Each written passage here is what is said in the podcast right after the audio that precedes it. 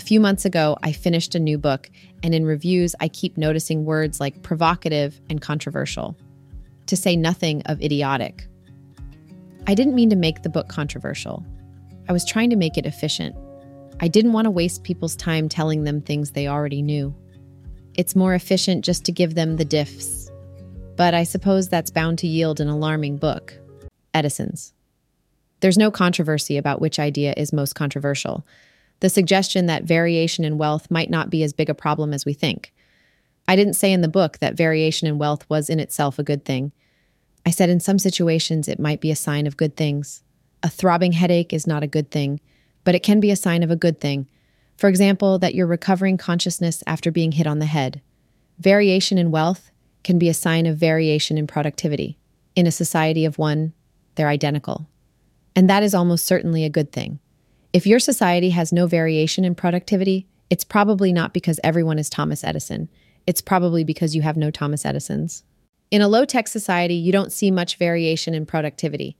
If you have a tribe of nomads collecting sticks for a fire, how much more productive is the best stick gatherer going to be than the worst?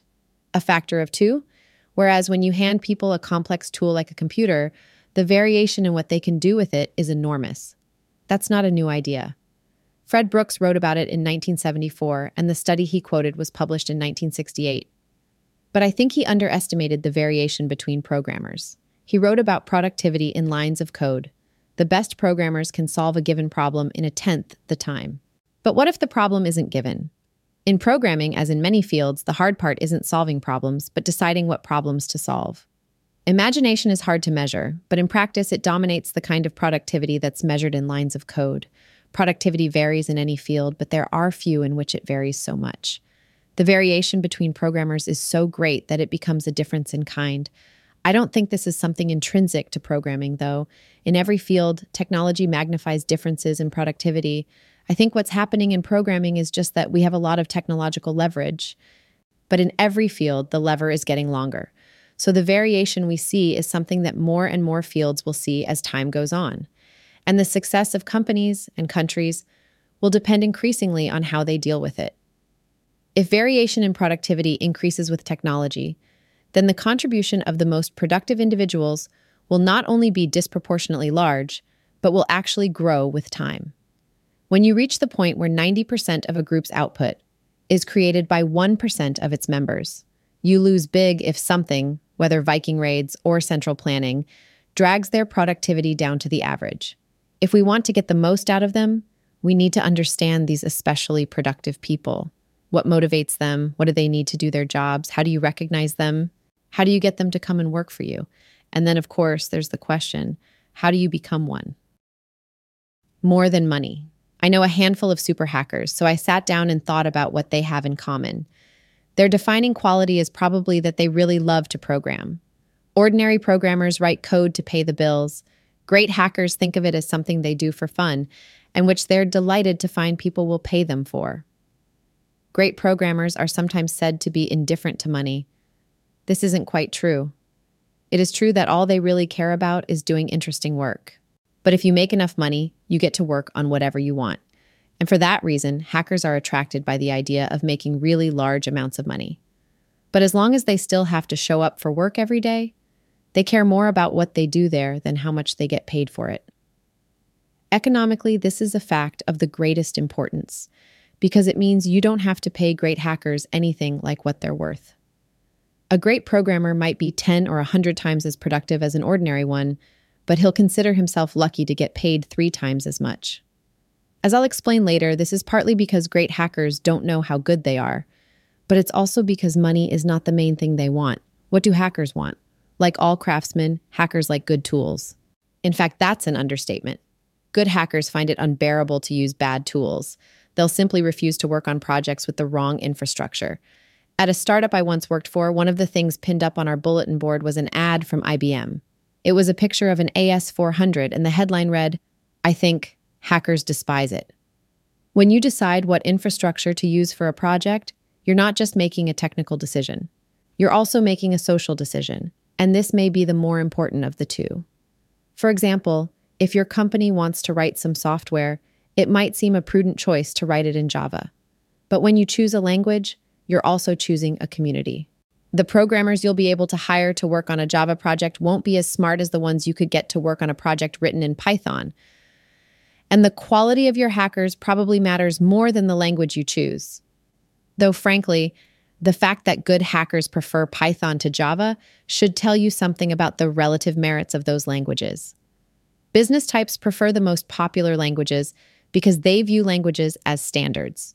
They don't want to bet the company on Betamax. The thing about languages, though, is that they're not just standards. If you have to move bits over a network, by all means use TCP IP. But a programming language isn't just a format. A programming language is a medium of expression. I've read that Java has just overtaken COBOL as the most popular language. As a standard, you couldn't wish for more, but as a medium of expression, you could do a lot better. Of all the great programmers I can think of, I know of only one who would voluntarily program in Java. And of all the great programmers I can think of who don't work for Sun on Java, I know of zero. Great hackers also generally insist on using open source software, not just because it's better, but because it gives them more control. Good hackers insist on control. This is part of what makes them good hackers. When something's broken, they need to fix it. You want them to feel this way about the software they're writing for you. You shouldn't be surprised when they feel the same way about the operating system. A couple years ago, a venture capitalist friend told me about a new startup he was involved with. It sounded promising. But the next time I talked to him, he said they'd decided to build their software on Windows NT and had just hired a very experienced NT developer to be their chief technical officer. When I heard this, I thought, these guys are doomed. One, the CTO couldn't be a first rate hacker, because to become an eminent NT developer, he would have had to use NT voluntarily, multiple times. And I couldn't imagine a great hacker doing that. And two, even if he was good, he'd have a hard time hiring anyone good to work for him if the project had to be built on NT. The final frontier. After software, the most important tool to a hacker is probably his office. Big companies think the function of office space is to express rank, but hackers use their offices for more than that. They use their office as a place to think in. And if you're a technology company, their thoughts are your product. So making hackers work in a noisy, distracting environment is like having a paint factory where the air is full of soot. The cartoon strip Dilbert has a lot to say about cubicles, and with good reason. All the hackers I know despise them. The mere prospect of being interrupted is enough to prevent hackers from working on hard problems.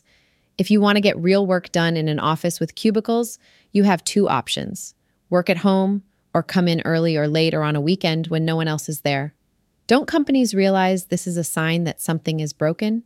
An office environment is supposed to be something that helps you work, not something you work despite.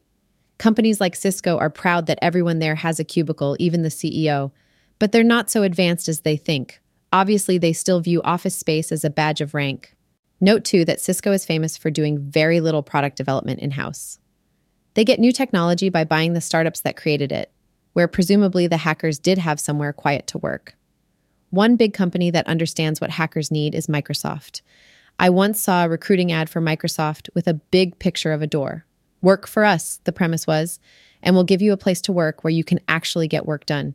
And you know, Microsoft is remarkable among big companies in that they are able to develop software in house. Not well, perhaps, but well enough.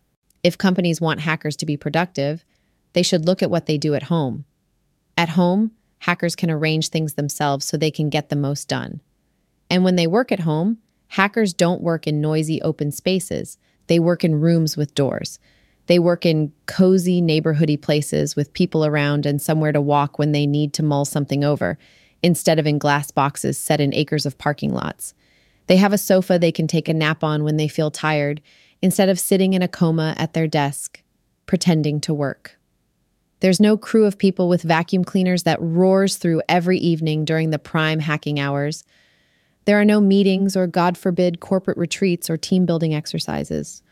And when you look at what they're doing on that computer, you'll find it reinforces what I said earlier about tools. They may have to use Java and Windows at work, but at home, where they can choose for themselves, you're more likely to find them using Perl and Linux. Indeed, these statistics about COBOL or Java being the most popular language can be misleading.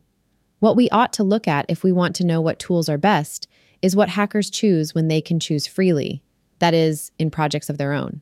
When you ask that question, you find that open source operating systems already have a dominant market share, and the number one language is probably Perl. Interesting. Along with good tools, hackers want interesting projects. What makes a project interesting? Well, obviously, overtly sexy applications like stealth planes or special effects software would be interesting to work on, but any application can be interesting if it poses novel technical challenges. So it's hard to predict which problems hackers will like because some become interesting only when the people working on them discover a new kind of solution. Before ITA, who wrote the software inside Orbitz, the people working on airline fare searches probably thought it was one of the most boring applications imaginable. But ITA made it interesting by redefining the problem in a more ambitious way. I think the same thing happened at Google. When Google was founded, the conventional wisdom among the so called portals was that search was boring and unimportant. But the guys at Google didn't think search was boring, and that's why they do it so well. This is an area where managers can make a difference. Like a parent saying to a child, I bet you can't clean up your whole room in 10 minutes. A good manager can sometimes redefine a problem as a more interesting one. Steve Jobs seems to be particularly good at this, in part simply by having high standards. There were a lot of small, inexpensive computers before the Mac. He redefined the problem as make one that's beautiful, and that probably drove the developers harder than any carrot or stick could. They certainly delivered. When the Mac first appeared, you didn't even have to turn it on to know it would be good. You could tell from the case. A few weeks ago, I was walking along the street in Cambridge, and in someone's trash, I saw what appeared to be a Mac carrying case. I looked inside, and there was a Mac SE. I carried it home and plugged it in, and it booted the happy Macintosh face and then the Finder. My God, it was so simple. It was just like Google. Hackers like to work for people with high standards, but it's not enough just to be exacting. You have to insist on the right things, which usually means that you have to be a hacker yourself. I've seen occasional articles about how to manage programmers. Really, there should be two articles one about what to do if you are yourself a programmer, and one about what to do if you're not. And the second could probably be condensed into two words give up. The problem is not so much the day to day management. Really good hackers are practically self managing. The problem is, if you're not a hacker, you can't tell who the good hackers are. A similar problem explains why American cars are so ugly. I call it the design paradox. You might think that you could make your products beautiful just by hiring a great designer to design them. But if you yourself don't have good taste, how are you going to recognize a good designer? By definition, you can't tell from his portfolio, and you can't go by the awards he's won or the jobs he's had, because in design, as in most fields, those tend to be driven by fashion and schmoozing, with actual ability a distant third. There's no way around it. You can't manage a process intended to produce beautiful things without knowing what beautiful is. American cars are ugly because American car companies are run by people with bad taste. Many people in this country think of taste as something elusive or even frivolous. It is neither. To drive design, a manager must be the most demanding user of a company's products. And if you have really good taste, you can, as Steve Jobs does, make satisfying you the kind of problem that good people like to work on nasty little problems. It's pretty easy to say what kinds of problems are not interesting. Those where instead of solving a few big, clear problems, you have to solve a lot of nasty little ones. One of the worst kinds of projects is writing an interface to a piece of software that's full of bugs. Another is when you have to customize something for an individual client's complex and ill defined needs. To hackers, these kinds of projects are the death of a thousand cuts. The distinguishing feature of nasty little problems is that you don't learn anything from them. Writing a compiler is interesting because it teaches you what a compiler is. But writing an interface to a buggy piece of software doesn't teach you anything because the bugs are random. So it's not just fastidiousness that makes good hackers avoid nasty little problems. It's more a question of self preservation. Working on nasty little problems makes you stupid. Good hackers avoid it for the same reason models avoid cheeseburgers. Of course, some problems inherently have this character. And because of supply and demand, they pay especially well. So, a company that found a way to get great hackers to work on tedious problems would be very successful. How would you do it? One place this happens is in startups. At our startup, we had Robert Morris working as a system administrator. That's like having the Rolling Stones play at a bar mitzvah. You can't hire that kind of talent. But people will do any amount of drudgery for companies of which they're the founders. Bigger companies solve the problem by partitioning the company. They get smart people to work for them by establishing a separate R and D department where employees don't have to work directly on customers' nasty little problems. In this model, the research department functions like a mine. They produce new ideas. Maybe the rest of the company will be able to use them. You may not have to go to this extreme. Bottom up programming suggests another way to partition the company have the smart people work as toolmakers. If your company makes software to do X, have one group that builds tools for writing software of that type, and another that uses these tools to write the applications. This way, you might be able to get smart people to write 99% of your code, but still keep them almost as insulated from users as they would be in a traditional research department. The tool makers would have users, but they'd only be the company's own developers. If Microsoft used this approach, their software wouldn't be so full of security holes, because the less smart people writing the actual applications wouldn't be doing low level stuff like allocating memory. Instead of writing Word directly in C, they'd be plugging together big Lego blocks of word language. Duplo, I believe, is the technical term. Clumping. Along with interesting problems, what good hackers like is other good hackers. Great hackers tend to clump together, sometimes spectacularly so, as at Xerox PARC. So you won't attract good hackers in linear proportion to how good an environment you create for them. The tendency to clump means it's more like the square of the environment, so it's winner take all. At any given time, there are only about 10 or 20 places where hackers most want to work. And if you aren't one of them, you won't just have fewer great hackers, you'll have zero. Having great hackers is not, by itself, enough to make a company successful. It works well for Google and ITA, which are two of the hotspots right now, but it didn't help Thinking Machines or Xerox. Sun had a good run for a while, but their business model is a down elevator. In that situation, even the best hackers can't save you. I think, though, that all other things being equal, a company that can attract great hackers will have a huge advantage. There are people who would disagree with this. When we were making the rounds of venture capital firms in the 1990s, several told us that software companies didn't win by writing great software, but through brand and dominating channels and doing the right deals. They really seem to believe this, and I think I know why. I think what a lot of VCs are looking for, at least unconsciously, is the next Microsoft. And of course, if Microsoft is your model, you shouldn't be looking for companies that hope to win by writing great software.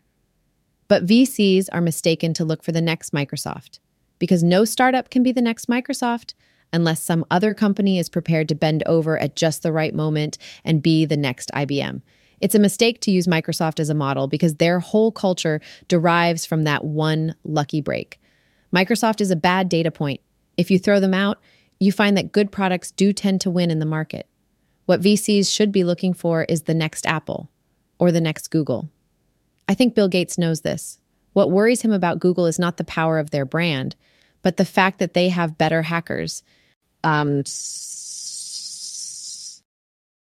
recognition. So, who are the great hackers? How do you know when you meet one? That turns out to be very hard. Even hackers can't tell. I'm pretty sure now that my friend Trevor Blackwell is a great hacker. You may have read on Slashdot how he made his own Segway. The remarkable thing about this project was that he wrote all the software in one day, in Python, incidentally. For Trevor, that's par for the course. But when I first met him, I thought he was a complete idiot.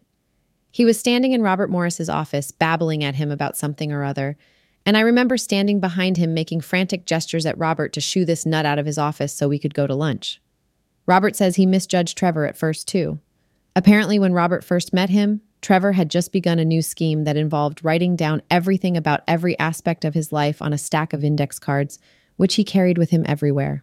He'd also just arrived from Canada and had a strong Canadian accent and a mullet. The problem is compounded by the fact that hackers, despite their reputation for social obliviousness, sometimes put a good deal of effort into seeming smart. When I was in grad school, I used to hang around the MIT AI lab occasionally. It was kind of intimidating at first, everyone there spoke so fast. But after a while, I learned the trick of speaking fast. You don't have to think any faster, just use twice as many words to say everything. With this amount of noise in the signal, it's hard to tell good hackers when you meet them. I can't tell, even now. You also can't tell from their resumes. it seems like the only way to judge a hacker is to work with him on something. And this is the reason that high tech areas only happen around universities. The active ingredient here is not so much the professors as the students. Startups grow up around universities because universities bring together promising young people and make them work on the same projects. The smart ones learn who the other smart ones are, and together they cook up new projects of their own. Because you can't tell a great hacker except by working with him, hackers themselves can't tell how good they are. This is true to a degree in most fields. I've found that people who are great at something are not so much convinced of their own greatness as mystified at why everyone else seems so incompetent. But it's particularly hard for hackers to know how good they are because it's hard to compare their work. This is easier in most other fields. In the 100 meters, you know in 10 seconds who's fastest. Even in math, there seems to be a general consensus about which problems are hard to solve and what constitutes a good solution. But hacking is like writing. Who can say which of two novels is better? Certainly not the authors. With hackers, at least, other hackers can tell. That's because, unlike novelists, hackers collaborate on projects. When you get to hit a few difficult problems over the net at someone, you learn pretty quickly how hard they hit them back. But hackers can't watch themselves at work. So if you ask a great hacker how good he is, he's almost certain to reply, I don't know. He's not just being modest. He really doesn't know. And none of us know except about people we've actually worked with, which puts us in a weird situation. We don't know who our heroes should be. The hackers who become famous tend to become famous by random accidents of PR. Occasionally, I need to give an example of a great hacker, and I never know who to use. The first names that come to mind always tend to be people I know personally, but it seems lame to use them. So I think maybe I should say Richard Stallman or Linus Torvalds or Alan Kay or someone famous like that. But I have no idea if these guys are great hackers. I've never worked with them on anything. If there is a Michael Jordan of hacking, no one knows, including him. Cultivation. Finally, the question the hackers have all been wondering about how do you become a great hacker? I don't know if it's possible to make yourself into one, but it's certainly possible to do things that make you stupid. And if you can make yourself stupid, you can probably make yourself smart too. The key to being a good hacker may be to work on what you like. When I think about the great hackers I know, one thing they have in common is the extreme difficulty of making them work on anything they don't want to. I don't know if this is cause or effect, it may be both. To do something well, you have to love it. So, to the extent you can preserve hacking as something you love, you're likely to do it well. Try to keep the sense of wonder you had about programming at age 14. If you're worried that your current job is rotting your brain, it probably is. The best hackers tend to be smart, of course, but that's true in a lot of fields. Is there some quality that's unique to hackers? I asked some friends, and the number one thing they mentioned was curiosity. I'd always supposed that all smart people were curious, that curiosity was simply the first derivative of knowledge. But apparently, hackers are particularly curious, especially about how things work. That makes sense, because programs are in effect giant descriptions of how things work. Several friends mentioned hackers' ability to concentrate, their ability, as one put it, to tune out everything outside their own heads. I've certainly noticed this. And I've heard several hackers say that after drinking even half a beer, they can't program at all. So maybe hacking does require some special ability to focus. Perhaps great hackers can load a large amount of context into their head so that when they look at a line of code, they see not just that line, but the whole program around it. John McPhee wrote that Bill Bradley's success as a basketball player was due partly to his extraordinary peripheral vision. Perfect eyesight means about 47 degrees of vertical peripheral vision. Bill Bradley had 70. He could see the basket when he was looking at the floor. Maybe great hackers have some similar inborn ability. I cheat by using a very dense language, which shrinks the court. This could explain the disconnect over cubicles. Maybe the people in charge of facilities not having any concentration to shatter have no idea that working in a cubicle feels to a hacker like having one's brain in a blender, whereas Bill if the rumors of autism are true, knows all too well. One difference I've noticed between great hackers and smart people in general is that hackers are more politically incorrect. To the extent there is a secret handshake among good hackers, it's when they know one another well enough to express opinions that would get them stoned to death by the general public. And I can see why political incorrectness would be a useful quality in programming. Programs are very complex, and at least in the hands of good programmers, very fluid. In such situations, it's helpful to have a habit of questioning assumptions. Can you cultivate these qualities? I don't know, but you can at least not repress them. So here is my best shot at a recipe. If it is possible to make yourself into a great hacker, the way to do it may be to make the following deal with yourself. You never have to work on boring projects, unless your family will starve otherwise. And in return, you'll never allow yourself to do a half assed job. All the great hackers I know seem to have made that deal, though perhaps none of them had any choice in the matter.